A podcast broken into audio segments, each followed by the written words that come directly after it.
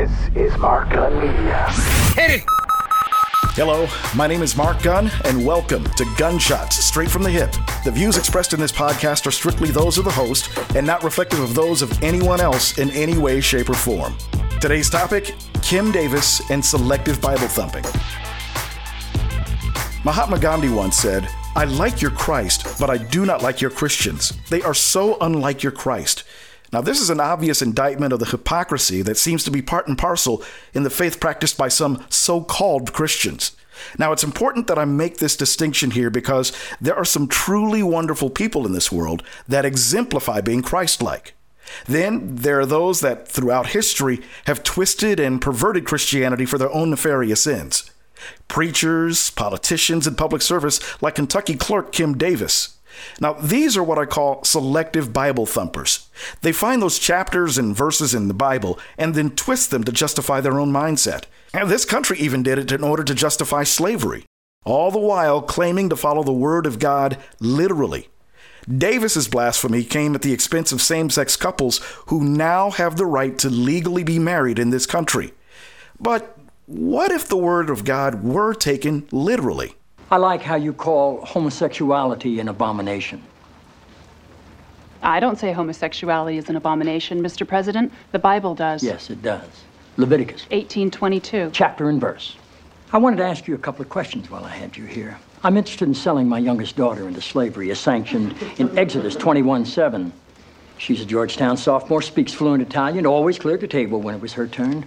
What would a good price for her be? While thinking about that, can I ask another? My chief of staff, Leo McGarry, insists on working on the Sabbath. Exodus 35 2 clearly says he should be put to death. Am I morally obligated to kill him myself, or is it okay to call the police? Here's one that's really important, because we've got a lot of sports fans in this town. Touching the skin of a dead pig makes one unclean. Leviticus 11 7. If they promise to wear gloves, can the Washington Redskins still play football? Can Notre Dame? Can West Point? Does the whole town really have to be together to stone my brother John for planting different crops side by side? Can I burn my mother in a small family gathering for wearing garments made from two different threads? Think about those questions, would you? One last thing. While you may be mistaking this for your monthly meeting of the ignorant tight ass club. In this building, when the president stands, nobody sits. Now, do you see how crazy that sounded? Yet you've got Davis and her followers, including some Republican presidential wannabes, that willfully ignore their hypocrisy in favor of the God made Adam and Eve, not Adam and Steve mantra. Meanwhile, the self professed martyr for the cause is sitting in jail until sometime next week. Now, personally, I don't have a problem with anybody's religious beliefs. You have the right to believe any load of crap being spoon fed to you.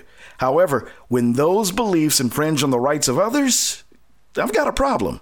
You can be for gay marriage or against it, but it is legal in the United States, so deal with it. You survived us black folks getting the right to vote. Well, most of you did. You survived having a black president. Well, come to think of it, the jury's still out on that. And you even survived a couple of seasons of Queer Eye for the Straight Guy. So get over it. They're here, they're queer, and by God, they're getting married. Scoreboard Love one, stupid, hateful, inbred bigots zero. God bless America. Once again, you've been listening to Gunshots Straight from the Hip. If you have any comments or questions, send your emails to markgunnmedia at gmail.com. Mark Gunn Media. No hype, no hoopla, just damn good work.